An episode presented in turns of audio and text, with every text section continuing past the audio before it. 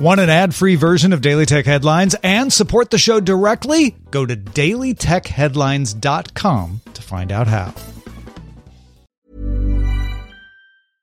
Imagine the softest sheets you've ever felt. Now imagine them getting even softer over time. That's what you'll feel with Boll and Branch's organic cotton sheets. In a recent customer survey, 96% replied that Boll and Branch sheets get softer with every wash. Start getting your best night's sleep in these sheets that get softer and softer for years to come. Try their sheets with a 30-night guarantee. Plus, get 15% off your first order at bollandbranch.com. Code BUTTERY. Exclusions apply. See site for details.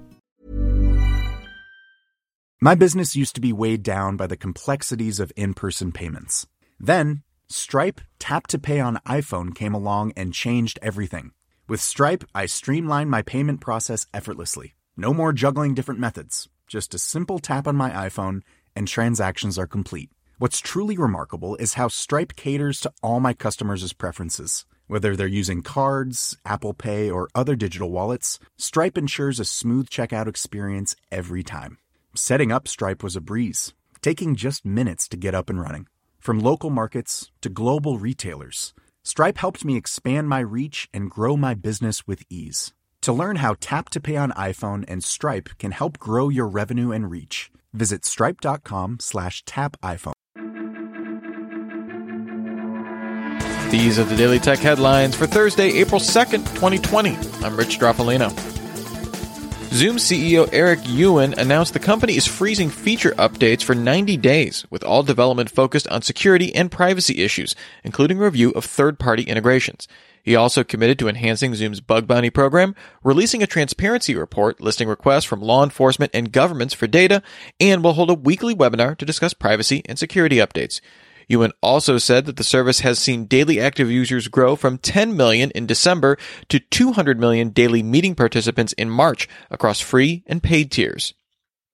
Amazon announced it started testing employee temperatures using no contact forehead thermometers at site entrances, sending anyone over a 100.4 Fahrenheit degree temperature to go home. Temperature scans began this week at facilities in Seattle and New York City and will expand to more sites. All warehouse locations will also have surgical masks available next week, and the company will use machine learning to monitor building cameras to ensure employees maintain safe distances during shifts.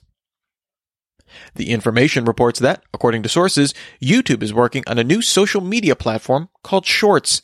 This would live inside the YouTube mobile apps, providing videos available in a newsfeed. Seemingly designed as a TikTok competitor, when creating videos, users would reportedly be able to use YouTube's existing catalog of licensed music as a background soundtrack. Sources say YouTube plans to release Shorts by the end of 2020. Google informed users of Neighbourly it plans to shut down the social Q&A app on May 12th. The app was launched in Mumbai two years ago as part of Google's Next Billion initiative, designed to let local communities ask practical questions and share data. Users will have six months after the shutdown to download their data. Apple announced it established a program for premium subscription video entertainment providers, allowing them to charge viewers by their own payment system, rather than using Apple's, which takes a 30% cut. As a result, Amazon Prime Video now allows purchases of movies and TV shows in its iOS and Apple TV apps. The program also allows for integration with Apple TV app, AirPlay 2 support, tvOS apps, universal search, Siri support, and single or zero sign-on. Cloudflare released its free DNS resolver 1.1.1.1 two years ago, and now has released 1.1.1.1 for families, allowing households to use the DNS resolver to block malware and or adult content in their router settings. Malware only blocking uses the DNS 1.1.1.2, while malware and adult content uses 1.1.1.3. In the coming months, Cloudflare says it will add additional configuration options like setting site whitelist and blacklist, set times for when site categories as a whole are blocked, and reports about internet usage. Intel released new H series 10th generation notebook CPUs built on their 14 nanometer Comet Lake architecture. All of the new chips support DDR4 2933 and come in Core i5, i7, and i9 ranges with between 4 and 8 cores. The top end Core i9 1090HK features 8 cores and 16 threads, a base clock of 2.4 GHz with a turbo up to 5.3 GHz, and an unlocked multiplier for overclocking. The i7 and i9 processors also include thermal velocity boost, which boosts clock speeds by 200 MHz if the CPU temperature is below 65 degrees Celsius.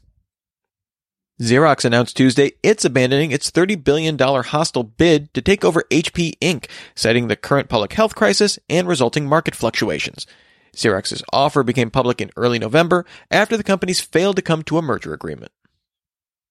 9 to 5 Mac reports that based on an early build of iOS 14 it obtained, Apple is working to improve the iCloud Keychain password manager on iOS with two factor password integration that doesn't rely on email or SMS.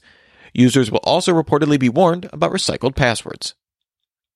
And finally, the U.S. Federal Communications Commission announced it will vote on a proposal to open up the 6 GHz band of unlicensed Wi-Fi use on April 23rd. This would provide more than twice the bandwidth as the 5 GHz band, supporting up to seven 160 MHz channels at once. FCC Chair Ajit Pai announced he approved the proposal last year, and the Wi-Fi Alliance announced the new Wi-Fi 6E designation for devices supporting the band back in January. Remember, for more discussion of the tech news of the day, subscribe to Daily Tech News Show at dailytechnewsshow.com. You can find show notes there and links to all these headlines there as well. Thanks for listening. We'll talk to you next time. And from all of us here at Daily Tech Headlines, remember, have a super sparkly day.